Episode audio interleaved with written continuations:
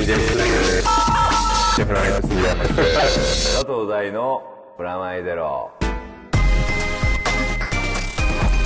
佐藤大のプラマイゼロこんにちは佐藤大です黒は杉山ですそれでは早速いつもの通り告知からお願いしますはい佐藤大のプラマイゼロこの番組は音楽誌フロアと連動しています今月も番組の未公開トークなどはフロア本誌をチェックしてくださいフロアは0円フリーペーパーです大手レコードショップやクラブカフェなどでゲットできますまたフロアのウェブサイトでも記事を配信していますフロアマガジンで検索してくださいよろしくお願いします申し訳ないはい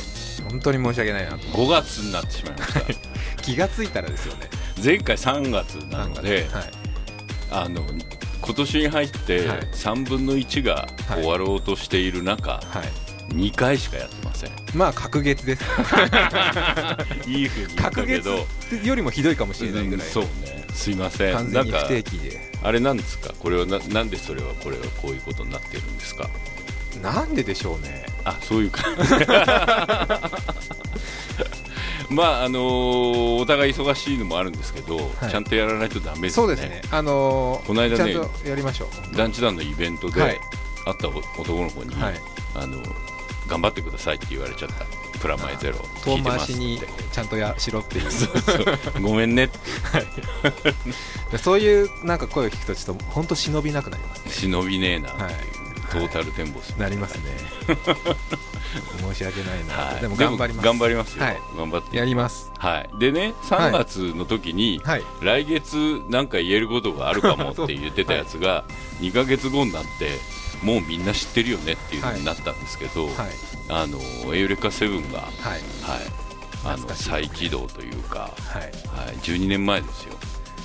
12年前十二年前ってちょうどこれだから始まった頃ですからそねう。出会いのそれきがっかけだからね、そうです。はうん、まさかね12年経って、はいまたやることになるとは、い。まあ十二年経ってもこう喋ってるとは思えな。ないまあそうだよね、はそうだよね。だってエウレカがなかったら、おすぎさんと会ってない、い。そうですね。そうだよね。そのきっかけのエウレカが復活そうなんですよいや嬉しいですね僕もあのバリバリ見てたんで、そうね。はい、でそれが一応、今年公開、まあ、今発表できることは、はいもうあの発表になってることだけなんで申し訳ないんですけど、はいとりあえず映画になりますと、はいで3部作ですと、おで一応、今年中にはい1本目が公開うんされますと、はいで、まあ、毎年、えー、2、3という感じで、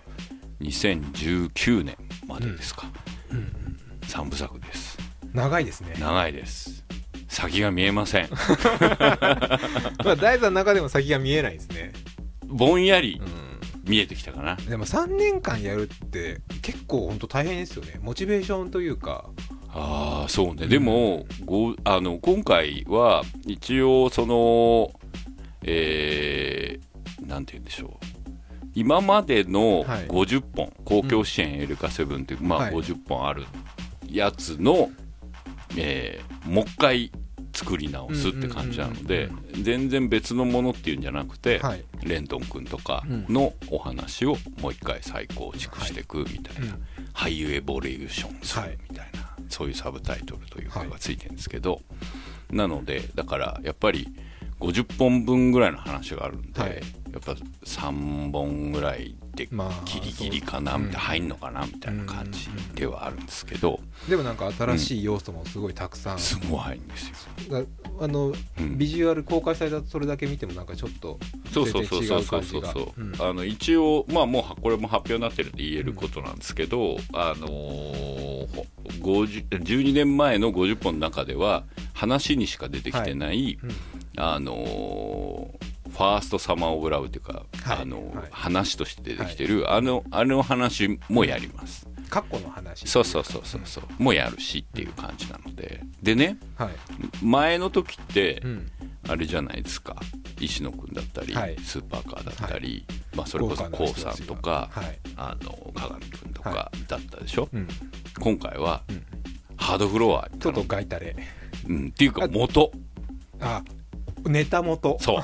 そうネでタ元が、アクペリエンス7」っていうね、はい、タイトルにしてもらったんです、はい、もう割と夢叶うみたいなあ感じそうですそようねそうそう、 もうもうブルーマンデーとかも頑張ってお願いするっていうことですかどうせなら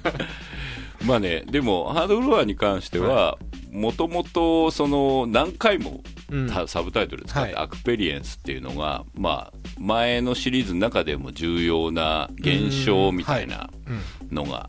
出てくる時に、アクペリエンス12ってずっと4までかな、サブタイで使わせてもらって、で一応ハードフロアが作ってるの5まであんのかな、はいで7作ってって言うっていう6トンで7 そうまた無茶なお願いというかだってゆりか7だしあーまあそうですか OK そうなんですねそうそういい人だいい人たいいちだった人よだうんすごいまあですねでもハードフロアさんかってすなごかいでなすかアニメでで今あの予告編あの3 51秒かうんの予告編が上がってるんですけどそれでちょこっと聞けます、はいうん、完全新曲ですもんね完全新曲ですねで一応そのアクペリエンスシリーズっていうのを踏まえて作ってもらったみたいな感じだったですよ、うんで鋭意制作中でまあまあ楽しみですねはいどんなになるかうん、これあの今年は今年が3年間はなんはいかそういう情報もちょいちょいこの番組でもお伝えしたいなと思うし、やりたいですね何かねハードフロアとかももしああそうね来日するタイミングとかがあれそばうそうそうそうなんか今年かなんか20周年うんうんうんらしいです、うんうんなんかいろんなものが今なんか何周年周年ものが多いですよね、そうそうでそれでまあちょっと関連するっていうか関連はしないんだけど関連するっていう意味で言えば、トレインスポッティングのはい T2 はいってなって、公開してますねうんみんな4050ですよ見に行ってきたよ、早いですね何が見るのがあいやだってまあ一応なん かあのこれ作ってる時に、はいエウレカをね、はい発表になってたのよ向こうが勝手にシンパシーとはいいうか偶然性というかそういうのを感じるよね、うんあのーダニー・ボイルとはいユアン・マクレバーがすげえ揉めてたんでしょ、うんっていう話は聞きますねよくそうそうそう、なんかあのビーチの時にね、はいなんか確執が生まれて、でそれ以降ほらジェダイナイツになっちゃったし、はいあのーねスティーブ・ジョブスになっちゃったし、でずっとで40過ぎてはいもう一回やるってなる感じがはい良かったっすよ、まあすごい40過ぎると大人になるってことですね そうだから人事とは思えないって いうあのーでもすごい仲良さそうだったようーんあメイキングとかですかあそうそうそうそうそうそうで映画自体はまたねボンクラの話で、うもうねすごいつまんなくてもはいそれはそれで愛せると思ってたのうんうんうんどっちでもね、はいあの「スター・ウォーズ」とかじゃないから、は別にこうギリギリ見るやつじゃないし、はいはい前の「トレインスポッティング」もうん言っちゃえばひどいまあ話ひじゃん、どいですねこれ最近さすごいあのーあれでネットフィリックスとかで上がってるんで、はいうん見直したんだけど、はい本当にひどい話だよねまあ今見たらどうしようもない映画ですよ本ね当にね、うん当時はやっぱりそれあれかかっこいいとか思ってそうんだよ新しい新しいとか思ってんだよ、トマトだしね衝撃的なそ感じがしましたからねでも全部もう普通になっちゃったからああいうことが、はいはいでもあのー今回のやつも、うんその雰囲気はありつつ、うんそのみんな4050になってどういうふうになってんのかみたいな話も含めて、はい変わんねえなっていう感じがすごい安心するっていうか、あとアービン・ウェルシュも映ってたよはい一巻って出てて、まあ、はい原作の小説書いてるはあの原作の小説が結構何年前か10年ぐらい前に「ポルノ」ってタイトルで出てて、はいあそうなんですね2の方もそう T2 の原作になってるやつが出てて、はいでそれはなんかあのシックボーイが主役で、はいでシックボーイが主役でシックボーイが、えーっと金儲けのためにはいポルノ映画を作るみたいな、うんあの多分まあビデオとかの頃なのかな、うんうんうんネットが爆発する前の話なので、あのそういう話なんだけど、うんそれの原作の要素をうんいくつか使ったり、うんしつつアレンジしててうんすごく面白かったですよだから小説読んでるとすごいどこをこううまくうんうんうん省いてるのか、まあ、20年経っちゃったから、はいあのー10歳分ずれてるやつをうんうまく、うんあのリライトしてるっていう感じで、い、や相変わらずでしたよ、うんうんちょっと見てみたいなとう思いんまうすけどんね、音楽の使い方とかもすごくいい感じだったけど、あのいわゆる最先端カルチャーを紹介するみたいなイメージがあるじゃんトレインスポまッあティング、初期のはそうそうそうそそううですねそういうのはない、あーまあ、おっさんです4050ねなのでおっさんのための映画というかでもどうけりをつけるかみたいなところはすごくなるほどって思いつつそっちなんですねうんうんもう当時の罰を今受けるみたいなああ受けないねあいつらは懲りないんだうん懲りないんだそうそこでもそれがいいですそねこが愛せる、ううんん面白いですうよ、んまあ、ちょっと脱線しましたけど、はいまあ、とりあえず私の最新情報としては映画化が、はあのやってますとはいで相変わらずゲームの仕事としては、あのタクさんとやってるフィギュアヘッズが PS4 で今、はい無料でうんできますんであの、今ボトムズのスコープドッグ使えますよへえあの結構だから、はいあれフィギュアヘッズってロボットものなんですよ、はいはでいロボットもので、えーっとあの大宮地区とかのアーロン君とかがメカデザインとかやってるんだけど、基本無料の時とか、うんキャンペーンがあって、うんはいそういう時はパトレイバーのあのイングラムが使えたりとかそんなのもあったんですあかったあったそういうアニメもののやつとかあとゲームものの、はいゼノギアスとかかあなーゲームの中のロボットも使えたりとはいかうんするんだけど、あの AT も使える、アーマードトルーパーもこの間使えるようになったり、はい今後もなんかそういうコラボもしてたりするへみたえいなの面白いですねでもそれうはん、あのぜひあの、まあ、PS4 持ってる人ははいやってみてくださいと、ただですからねであと同じく PS4 でただでできるはい「レッド・イット・ダイ」はいこれはあれですねガンホーさんと一緒にやってるやつで,、でこれも相変わらず面白いんで、ぜひ遊んでみてくださいと、はいはい、でこの2つはやりつつあと「パズドラクロス」も相変わらず放送中でもうねすごいですねゲームにアニメにそう仕事してますよそんな中ですけど、はい今ここに積み上がってるのはねはい脚本なんですよ、え全部脚本なんですかなんか本がいっぱいありうんまうすけどん、山田太一がね、はい山田太一さんっていう脚本家がいて、はい僕もすごい憧れの人なんですけどセレクションっつって昔の脚本集をはい復刊してるんですよ今シリーズで。へでえ「思い出作り」っていうやつと「早春スケッチブック」ってやつと「男たちの旅路」っていうのの今んとこ3冊出てるんです、脚本そのままうん脚本そのままほうあじゃあめったに見られないものがそうそうそうでもね意外と山田さんのやつとか倉本さんのやつは脚本出てる方だったんだけうどんこれはね結構比較的テレビシリーズの中でもはい普通のテレビシリーズとちょっと違うやつとかを出してる感じでこれ刑事ものなんだよね俺たちの旅路男たちの旅路かですごいあの今絶対できねえよなっていう感じなんだけど脚本だけ読んでるだけでもとっても面白いですうねんまあなんせねセリフが長えんだすごい出てる人もすごいっすあ出ねてる人もすごいよね豊さん水谷豊さんじゃないですか全然若いよまだそれ、とだって桃井かおりうん森田健作うん、でねこのね普通に脚本僕らが書いてる時って、やっぱこのあのとがとがきじゃないや脚本の書き方の、多分ね3行以上はちょっとあんま書かないんですよあ役者さんのためにというかえーっとね分かりやすくするためにあーそうねあと、うんまあまあこど僕がやってるのが割とアニメだからっていうのもあるけど、あの演劇じゃねえんだからっていうはい言われるというはいはいかリズム感もで含すめよてねねだそのテンポですよねそうそうそう、うんもうゴリゴリあんだよねうんびっくりするパぐらッと見い見るだ見てもすげえ投げっていうのがすんごいセリフ量なのよあの普通に56行なんか当たり前みたいな感じで、これを一息で喋ったりしてる当時の役者のポテンシャルすげえなみたいな感じもあるしであと結構言っちゃうのねみたいなああ内容あ のなんつうの心情みたはいいなのを、はいはいあのそういうのもあのまあそうですよねでも当時それこそこれ80年代とかそれぐらいですかいや70 70年年代代かなだと思でもうよそうなるとカメラワークとかもやっぱうん今と違うから、全然違うと思うだからもっとね演劇的だったんだと思うんだよね、舞台っぽい本当感じですそようねそうそうそうそうだからすごい舞台っぽいシチュエーションもそこまで説明できないから言葉で言っちゃうぐらいな、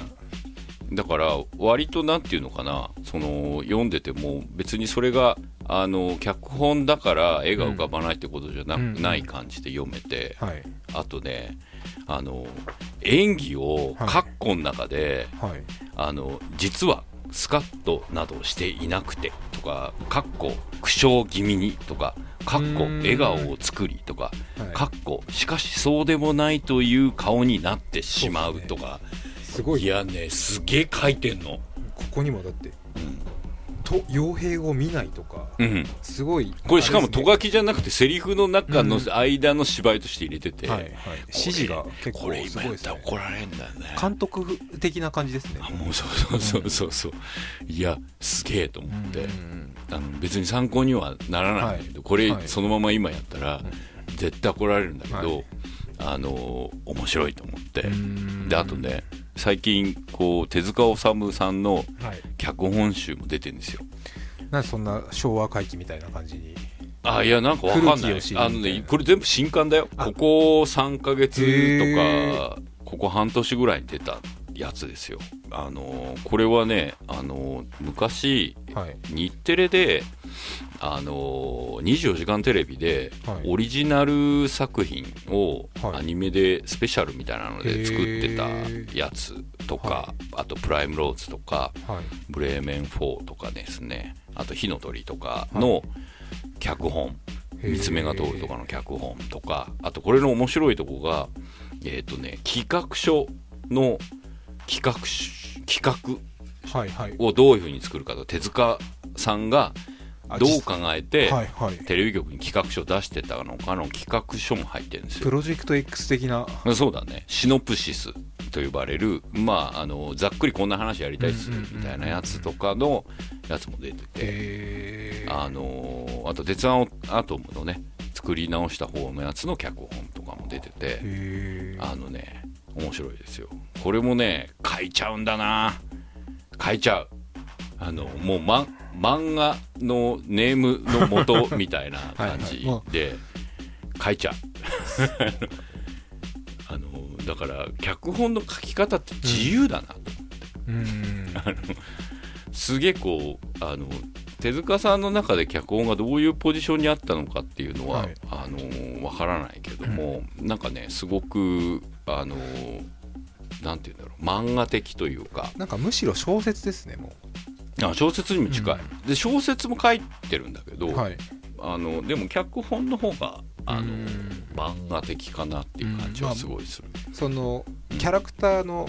発言でやっぱ脚本なんで構成さそれうる、そうそそうういうそ意うそう味ではそう漫そ画う的ですよねそうそうそうそうそうであの面白いですよこれもだからなあの2冊出ててはい1970年から80年と81年から89年って、まあうん20年分かな、のあのアイディアみたいなのが出ててへでも何より僕が嬉しかったのはこの間出たばっかりなんですけどーはいあの金城さんってはいエウレ,、あエウレカじゃないウルトラセブンの、はい脚本家でウルトラ Q とかウルトラマンとかはいはいはいのあの脚本やってた金城さんっていう人がいるんだけど、まあ、すごい僕の憧れの脚本家なんですよ。で、うん多分シリーズ構成という仕事、まあ、このラジオでも一回話したかな、シリーズ構成という仕事がない時に企画とかシリーズ構成をやっまあ、今でいうシリーズ構成みたいなはい仕事をしてたうん人うんうんなんだけど、あのーそれのね前週がこれはい復刊 .com ってとこで復刊したんですけど、へーこれねあのウルトラセブンの脚本集だけに2はウルトラセブンだけなんだけど、はい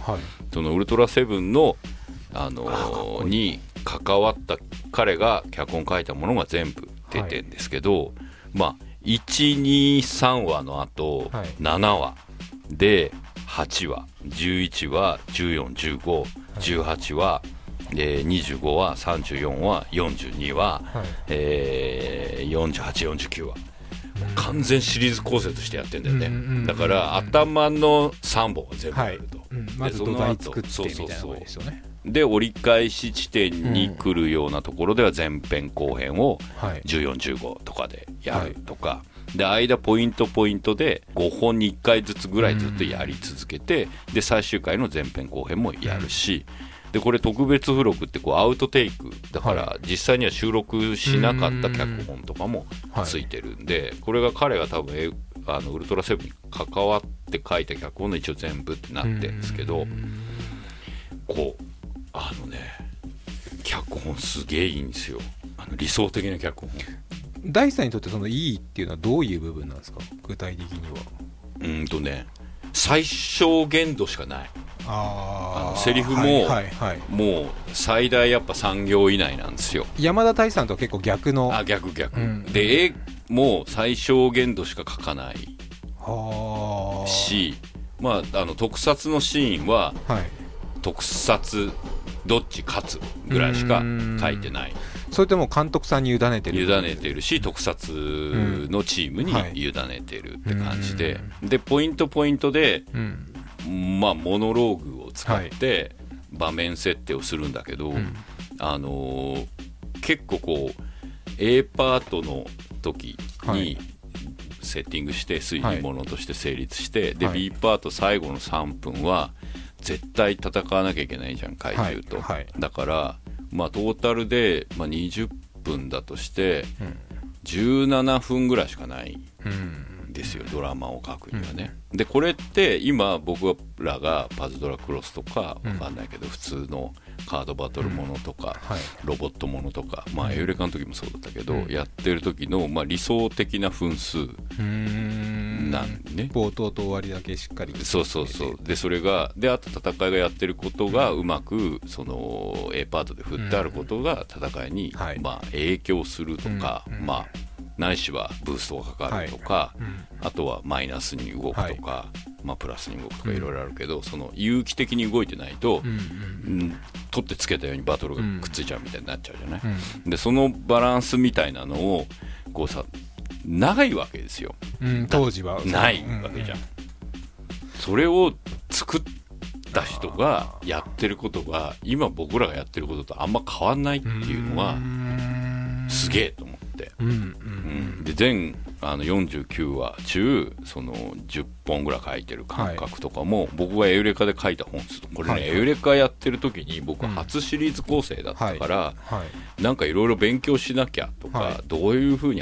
シリーズ構成ってやってんだろうなみたいなのの、一番モデルになったのは実はウルトラセブンへえあそうなんですねそうで当時ウルトラセブンは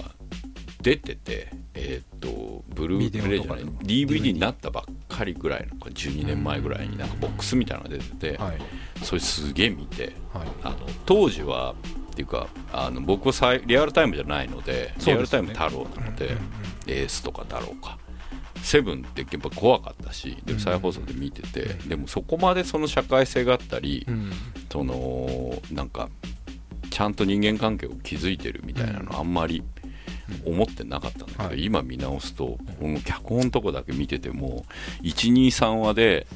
あのね、まメカのセットアップと基地のセットアップとあと隊員たちの性格とかの理由付けとかをへえすごいちゃんとそのあ17緻分密なの中にやってるんですよ。そんな子供向け特撮でもすごいしっかりしてるんですね、そうでも逆に言うとこれがしっかりしてるから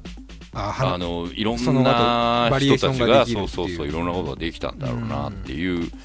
感覚がする、うんでウルトラ Q とかウルトラマンは、まあ、ウルトラ Q なんか特にうんモデルが、あの多分「トワイライトゾーン」とか、はいはい世にも、えー奇妙じゃねえ世にも不思議な物語かな、はいその辺がモチーフになってるんだと思うから一話完結ではい結構自由度もあってうん怪獣がすっげえ出てくる回もあれば、はいなんかちちょっとしか出てこない回とかもあって、なんか割と楽しんで面白く書いてる感じなんだけど、やっぱウルトラマンとウルトラマンは多分手探りでやってる感じがまあまだあ最っ初て、ですからね一番最初だから、その特撮とのバランスとかもね、はいでもウルトラセブンは本当なんかすごいそういう意味では完成形に近いというか。あのーこれがあるから今のアニメーションのフォーマットもあるんだなとなんかあへえの手塚さんもそういう意味では、はいあの30分アニメを作っちゃった人なので、はいはいそのリミテッドアニメーションの方式とか、まあ、あと毎週30分でアニメーションをレギュラーにするっていうのを作った人だけど、やっぱ自分で作っそうてるものはをい自分でリライトしてるでしょ、だからやっぱり自由度もうんあのあるあるっちゃあるっていうまあか、ないっちゃないんだけオリどジナ経ルだから営者だからで逆に言うと何でもできるっていうそう作れる立そ場うでそうすそからうねそう、んでだからもう手探りを超えてるんだけど、このねウルトラセブンのすごいとこ多分スポンサーがいて、はいやらなきゃいけないことが決まってて、はいしかも放送局の、えー社員とはい戦ってるんですよきっとねじそゃあの今の TBS の人と構造とそうそうそう近いうんそうだから、なのにこのクオリティまでをどういうふうにやるかみたいなとこうんうんろがすごいねよくできてる短いセンテンスの中でその人のキャラクターをどう描くかみたいなとことかもよくできてんだなと思って、ウルトラセブンって全然記憶にないですもん僕はあ今見ても面白いよ、んそんなあのねなんか、あのーポストモダン的なというか、へーあのデザインとかもすごいかっこいいので、うんまあ今見るとみみんなが思っちゃうのは、はい振るっていううんうん、シン・ゴジラじゃねえかとあか、あそうなんですそねうそう、あと、エヴァンゲリオンじゃねえかって思っちゃうけへえど、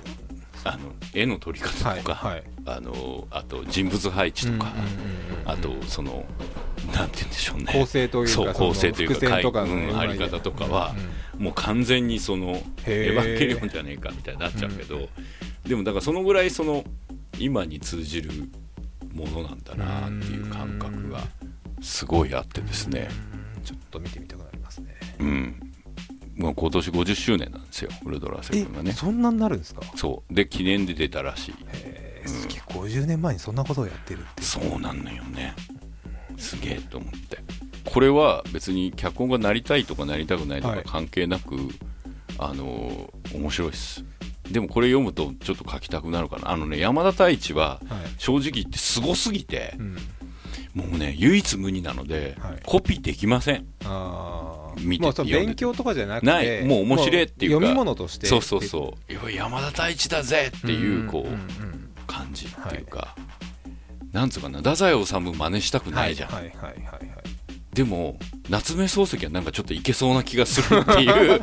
あの、はいはい。そのなんだろう通俗感うんうんうん。あの夏夏目さんって当時新聞連載あの、はい新聞に就職してるんで、ん朝日新聞かなで小説書いてて、はい連載小説なので、その当時の人気とか、うん、多分なんか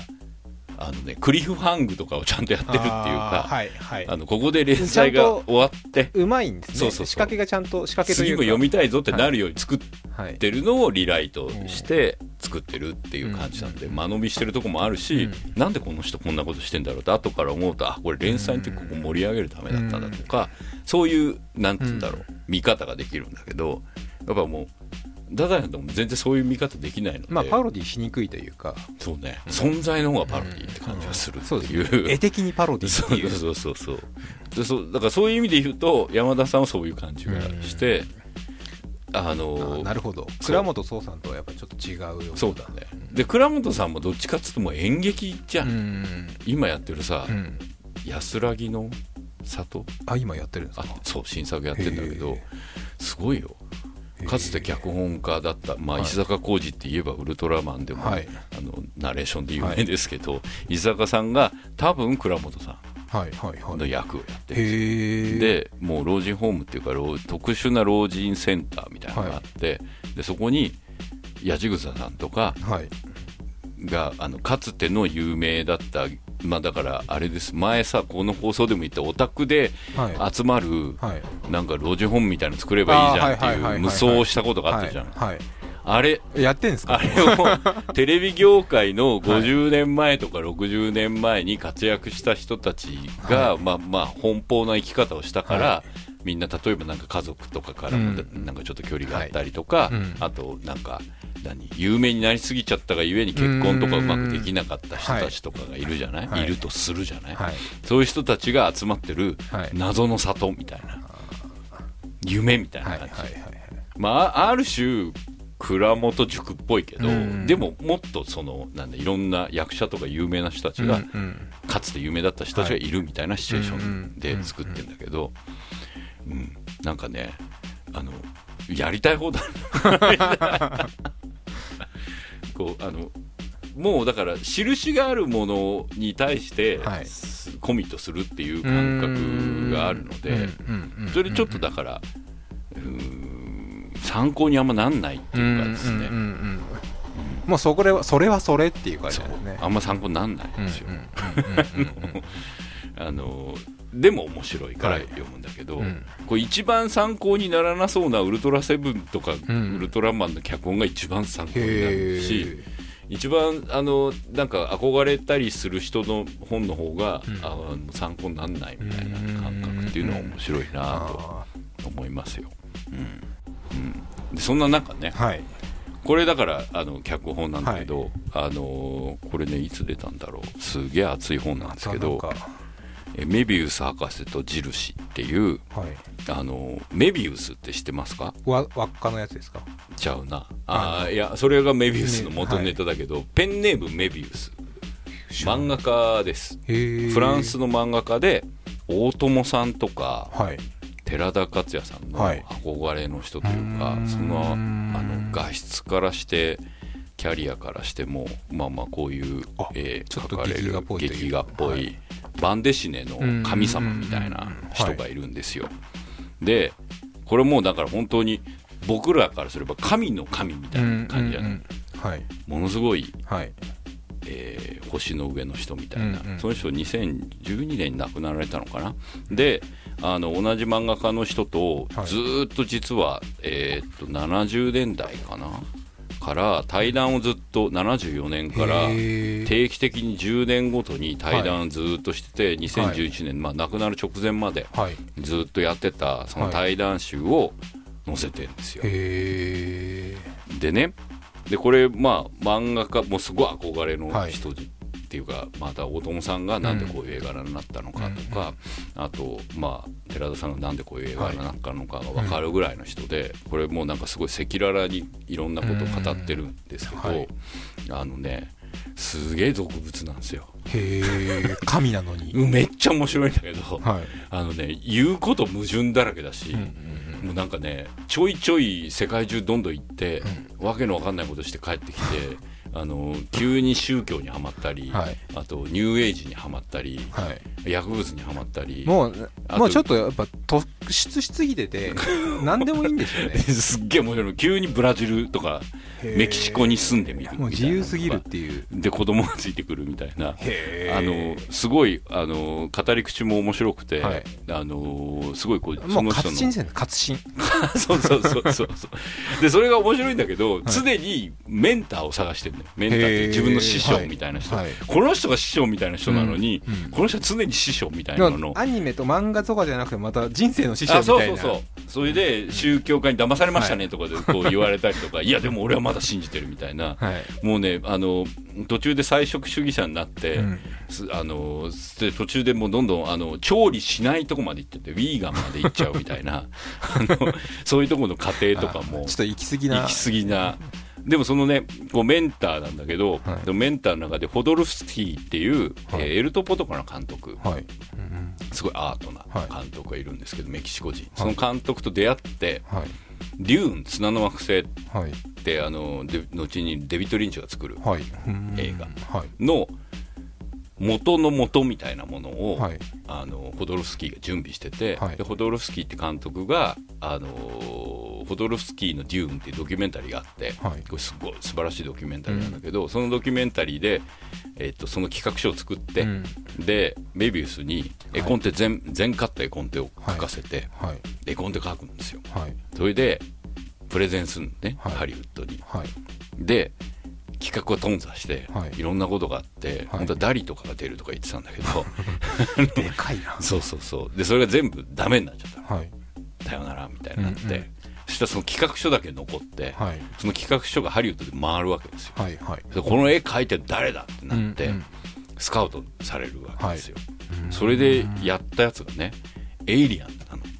へエイリアンのはいあのでだあのなんだ宇宙服のデザインははいメビウスなんですよへえでその時同時に仕事が来てやってたのが、はいトロンなんですよへえでトロンのはいトロンは実は全カット根底を切っててはいこれ読むと分かんだけど、はいもうトロンってメビウスが作ってんだみたいなへえであの衣装デザインもそうだし、はいであれって CG って言われてるけど、はいアニメなんですよあのだから撮ったやつをロトスコープみたいな感じというか、撮ったやつの上にうんエフェクトを外角線を描いてって、はい色塗り上からしてってみたいな感じで、作り方としてはもうほとんどアニメで、はいまあ、ディズニーが作ってるしね、うんうんでそれを実はあのーまあ、ストーリーボードをほとんど全部書いて、70%ぐらいはメイビウスがへえやってたんだあってそうなんですねへえトロン作ったそうそうそうでドローン作ってる時にはいブレードランナー誘われて、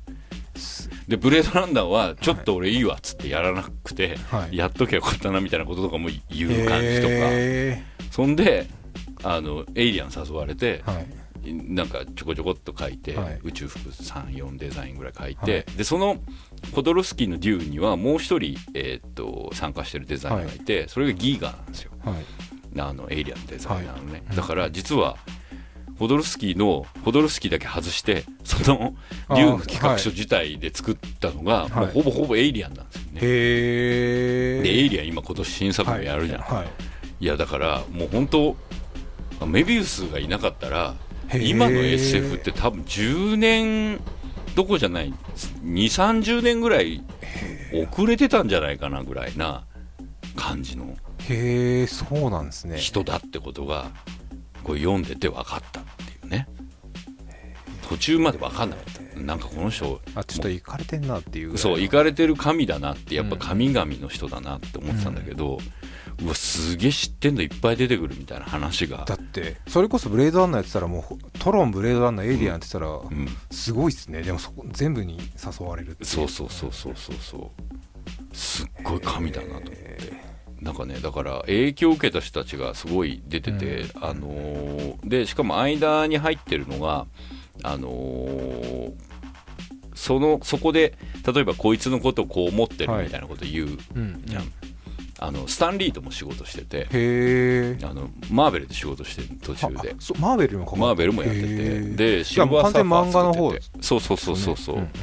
あのえっ、とあれに出てた「ファンタスティック4」にちょっとゲスト出演してたシルバーサーファーってはいあの宇宙人ではいあの空飛ぶサーフィンやってるエウレカセブンの元ネタの一つになった、うんうんやつがあるんですよ、はいでそれをやってたへえでスタンリーがどう思ったのかとか俺は全然うまくできなかったみたいなことうんをうんうんメイビウスが言ってるわけはいでその後スタンリーのコメントが出てて、はいメビウスとの仕事は最高だって書いてあるへえその対比がすごい人が悪くて面白くて、はいそのすげえけなしてたらすげえ褒めてたり、うんうんあと宗教家いるじゃん、はい宗教家も全部コメントしててへ えだからなんかすごメいンターも出てるんですねメンターも出てるメンターもコメント出てるホドロフスキーとかも出てるし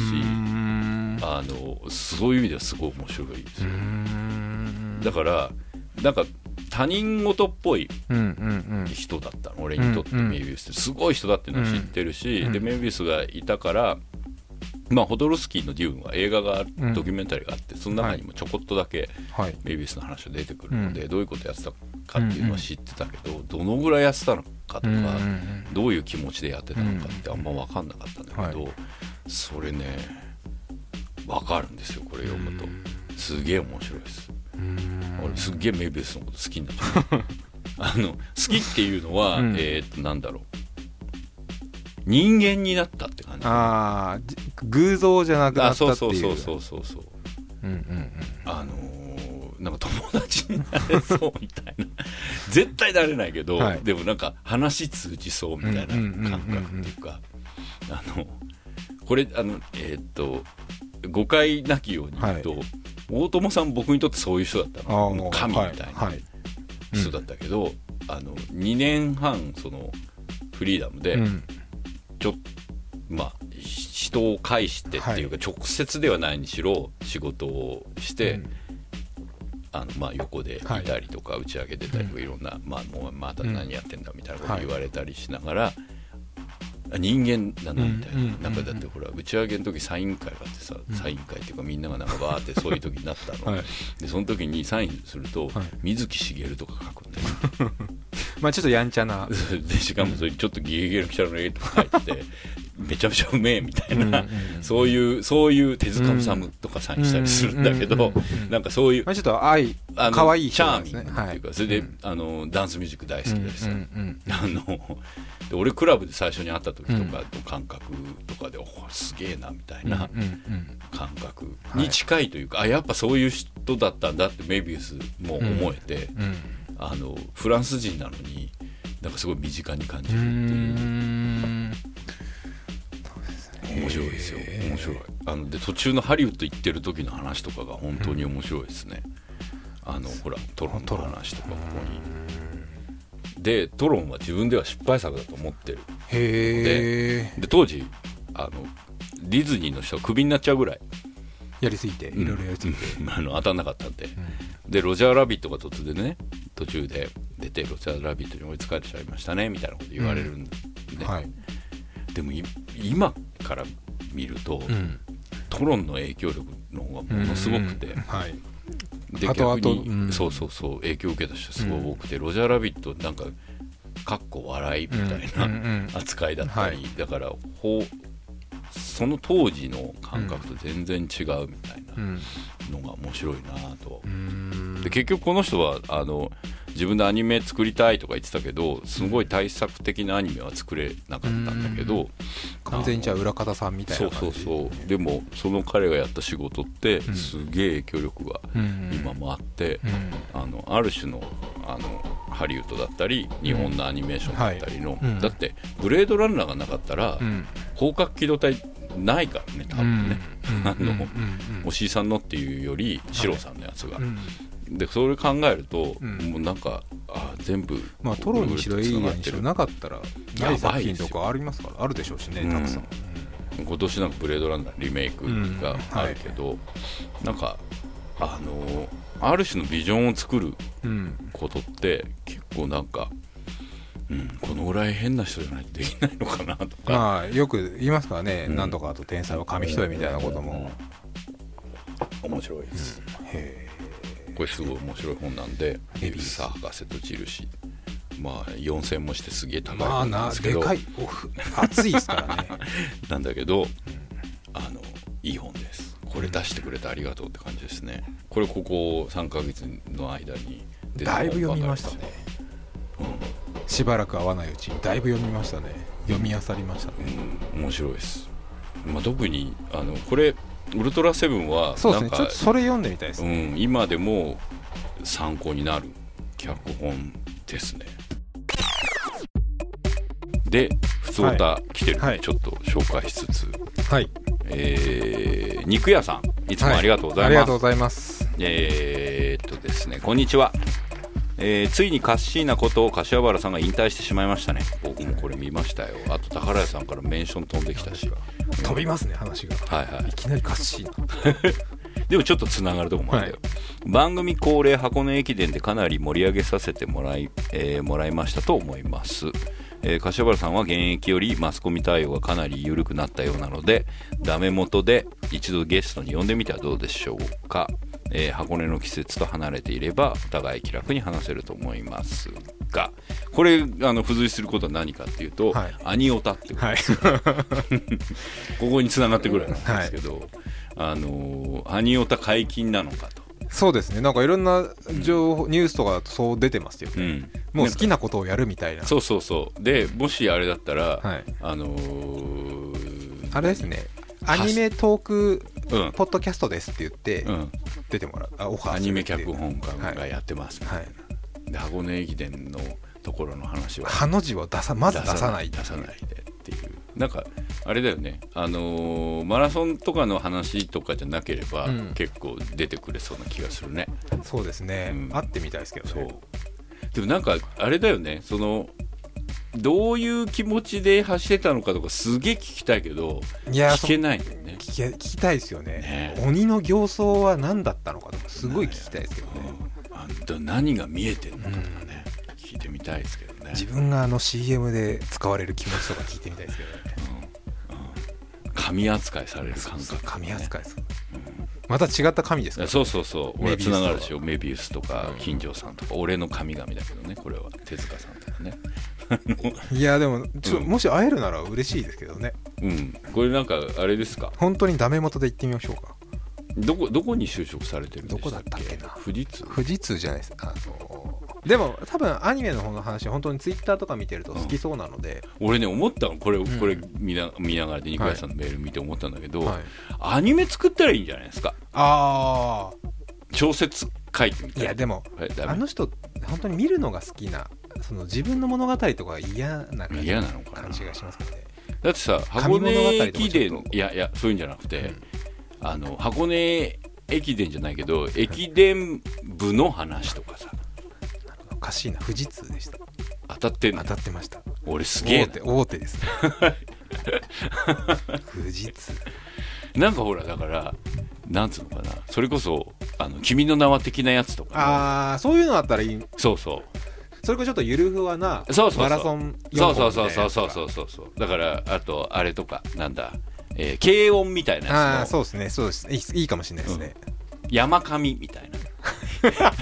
もろじゃないです かわかんないけどそしたら脚本オファーされるかもしれな いですねあそうそうそうあのだからほらユーリオンアイスみたいなやああそうですねつどう、うんいやいいそれはそういう方そういうのはありじゃないですか、うんだってさユーリオンアイスの、はいあの久保さんみたいな感じで、はいあの監督誰かと組んではいやる、うんあの柏原さんがそそれをちょっとそのもう少しゆるっとゆるくふしわっとて、女の子に全部しちゃうあそれいいっすよね、しかもあの人確かあの声優さんそう好きじゃん、で すよねう、ん、でやってもらうって武田さんでしたっわかんない誰が好きだったかう移り変わってそうでも軽音好きだったような気がするけですよねあ京アニに作ってもらえばいいんじゃない俺はあの京都住んでないからあれだけどそれちょっと豪華すぎる感じね、なんかそういうそのぐらいの面白さがあってもいいよね、それもう新アニメ決定じゃないですかそうそうそうそうなんかそういうアマンチュみたいなのでもいいしあ ああいいですね あいうゆるい感じのゆやるいつだっ感たらじいいかもしれない、ね、それを企画しませんかって提案をするっていうそうそうそうそうそうもうカッシーナ使い放題というかもういやでもこれ本人の夢叶えるシリーズとしてはなんかそういうのがあったら面白そうだなと思い思いつつみたいなちょっとそれちょっと一回練りたいですね練りたいね、はいありがとうございます三は倉い、さんありがとうございました。えーでですね、はいあのーまあ緩やかに、はいもう今年も3分の1なんですが、はいまだやってるコーナーはい「D の対決はい Z、はいまたは2はい」の方にも来てます。はいはい、えーっとペンネームこれなんだ三枝さんですかね三枝さんですかね三枝さんなんですかね三枝か三枝さん、はいありがとうござあいりがますとうご。ざいますえー、第3お杉さんこんにちは、えー私は団地派ですが今回もあえてあこれ前にもメールくれた方かなダム映画に投稿させていただきますえー、っとですね日本統治時代の台湾で建設されたウサン島ダムの建設指導した日本人技師、八田洋一という人がいました、えーそしてその方の、えー銅像の頭部が切られているのを現場関係者が発見したというニュースが最近出ましたへえちなみにこのダムはフーバーダムが建設されるまで世界最大のダムだったそうですと、あすごいそのニュースを見てこのダムが建設、このダムの建設が、えーアニメに映画になっているのを思い出しましたタイトルは「バッテンライ」えー南の島の水物語」で、えー2008年に公開されたものです制作は虫プロダクションもうさっきの手塚さんのとこですね、美術監督は中村さん、あこれガンダムの人ですねあへえ監督はマクロスや銀河英雄伝説でおなじみ石黒さん、あこれあれですメガゾーン23の監督ですね、という豪華な夫人、えー植民地支配する側とされる側の関係性やダム建設に至るまでの人的犠牲や苦難の道のりなどが丁寧に描かれています植民地とインフラ20世紀の歴史を語る上で避けられないトピックですねこの映画台湾では台湾では当時の大統領も主張し国内でも土木学会映画コンクールで最優秀賞を受賞した有名な作品なのでプラマイゼロでもすでに話題に上がっていると思います当てませんでした上 ダム専門家全然ノーマークでした全然えー自分は存在も忘れていたので映画まだ見てない方へこの機会に改めて紹介させていただきたいですとすげえすごいえーまたダム映画のアニメといえば他にもダムキーパーこれは知ってありまますしねたねこの間はい教えていただきました、えー虹色ホタルなどもありますし、えー団地よりもダムの方がアニメとの親和性は高いのかうんお二人はどうでしょうというわけで、三枝さんありがとうございあまりしがたとうございます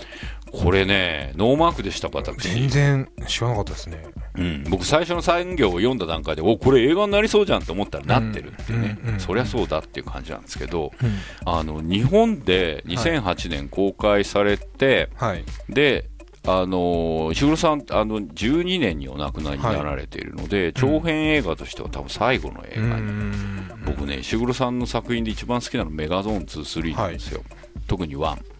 のすごくあの、まあ、マクロスの監督でこういう有名ですけど、立ち上げて、で今マクロスはね川森庄司さんがすごい、あの引き継がれて、あのまあ本当に初期なんですね、マそうクロでスすの。最初のテレビシリーズかな、あとはオーガスとかあの辺かなあであの AIC って会社でで、あなんて言うんだろうなマクロスのカウンターとしてマクロスと同じ要素をーはい裏返してちょっと大人が見れるような作品にしたのが「メガゾーン23で」これもなんか今またブルーレイに出直したりして話題になってるんですけど、あのーなんかすごくえーつな、がるなと思うのは、えー結構インフラものなんですよね。だからなんか最終的に取られたあの作品がダムというものを植民地とインフラみたいな話になってるのはどっかフィルモグラフィー的にはつながってる気がすごいしますね。これぜひ見てみたいな、そうですね僕実はもう情けない話見てないです。あのちょっと見てみたいのでありがとうございます。ありがとうございサンます。さんパッテンライ南の島の水物語。はい、2008年公開10年前約はい10年前ですね、うん、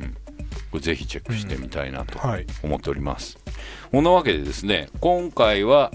ダム、はい前回が団地団地ということで、あの引き続きはいこういうようなメールそうとでか、すねもうなんか軽くずっとやんじゃねえかみたいな感じになってますけど、まあでもこうやってなんか新しい発見もあってある。うん実は団地団もね、全然、この間また久々にというか、団地団もなんか不定期にやってるんですよ、はいはい緩やかにね。イベントをはいで今、団地団のメンバー、すごくまた増えましいたいことになっててまた増えて、梅さんが入ったあで梅しょ。さんはいでこの間はゲストに石山さやかさんという漫画家の人が、はいえーサザンウィンドウ、サザンドアはいというのを書かれてですへね、ーこれもすごくいい漫画です。団地を舞台にしながら短編集で、はい1年のいろんな場面をへえ、まあ、いろんな書き方で子供だったりおじいちゃんだったり、で今の団地の在り方を別にノスタルジーじゃなく普通にあるものとして書いてて、どっちかっていうと海よりに近いかな是枝さんの、あの感覚に近いような漫画です、そしてお待たせいたしましたって梅さんのはいスティーブスの後の新あ刊ですね、はいはい手土産を持ってきて、その手土産を持ってきた人が自分でも食べる自分でも食べるみたいなやつを、まあよくありますねそうそうそうそれをテーマにしててへグえルメ漫画って言いながら、はいこれ全部買える場所があ載ってます全部そういうあ情報もそうでこの中に出てるやつで無理くり無理くりって本には言ってますけどでもすごくよく入ってる団地漫画がこの中に短編の中に入ってますでこの中にはいコマがあってえーっとそれって団地って今ちょっとしたブームなんですよ映画のほか写真集やトちょこれークイベントもあるしあれじゃないですかうんちょっと越見行為じゃないです かこれっていうのが 出てきたりとかね、はい団地もね頑張ってますよ で団地団メンバーの一人、はい今井さんはいの今「アリスと増録はい」アニメ放送中なんで、うんこれもすごい面白いです、でねこれねすごいよくできてるというか、JC よくできてるとおこがましいな、あのーとても面白い、んアリスの夢って呼ばれる、はいえー超能力を使える種族っていうか、まあ、少女少年少女たちがいて、その秘密の能力を、まあ、利用しようとする大人たちと政治と、まあ、軍隊みたいなのが、あのいろんなことが引きこもごもが起こる中、あの何の能力もない花屋のじいさんが、その子供をぶん殴って泣かすみた いなしそれつけをするそれみただいけな聞いてるととんでもない作品ですけどねまあでも間違ってないよ、あのこうむ古き良きというか昔僕は読んでるそれこそ手塚さんとか、はいああいう SF もの、少年少女 SF ものみたいな感覚と今のその高度な、なんだ広角以降というか、はいそういう政治的なことも含めたものとかがなんかいい感じに混ざってる感じ。であのシリーズ構成を高山文彦さんという方がやられてて、はいいやこの人僕の憧れの監督だったり脚本家、はい脚最近は脚本の仕事すごい多いんですけど、その方がシリーズ構成されててもう,、ま、もう発表になった段階でちょっと悔しいとか思ったりするかもしれないと思うじゃん、なんか、はいね同じメンバーでまあアニメのみたいな、はい、全然ないっすもう高山さんがやるもなうらもうどもううぞ全然もううどうぞっていうか部長見てっていう感じというか、あのあと合ってるというか、うんまああのーそれこそねマックロスもやってらしたのかなあっていうかへーパトレイバーの、え3作目あのー映映画画、えーっとおしいさんじゃなくなったおしりさんじゃゃないのを監督されたり、はいはいあとガンダムのあのポケットの戦へーあ争でへーあの子供が主役で、はいはいガンダムのオリジナルとして初めてニュータイプを出さないはでい子供が主人公にしたやつですごくよくできた作品があるんだけど、多分それさここんとこ夏までにブルーレイが出るのかな、でその作品の監督でもあるんですよ。うんそうそうあと「ガンパレードマーチ」っていう、はいえーっとね、九州のゲームクリエイターが作ったはいゲームのアニメ版があって、それもすごいよくできたやつでそれとかをやられてる人なんですよすごいです当時はねこういろんな伝説があって携帯を持たない人みたい な、あの偶然会うしか仕事が頼めないみたいなとかなんか職人気質なそ感うじのそうそう伝説のアニメ監督なんですけど、へその方がですねシリーズ構想をやられていていや楽しみでしょうがないですって感じですねでアニメもそうですけど漫画の方も今はい7巻まで出てるのかな、なので「竜コミックス」ですけど、よかったら読んでみてくださいよというまあ団地じゃないんですけどね、それはねあのそんな感じの団地団もーはい頑張ってますよ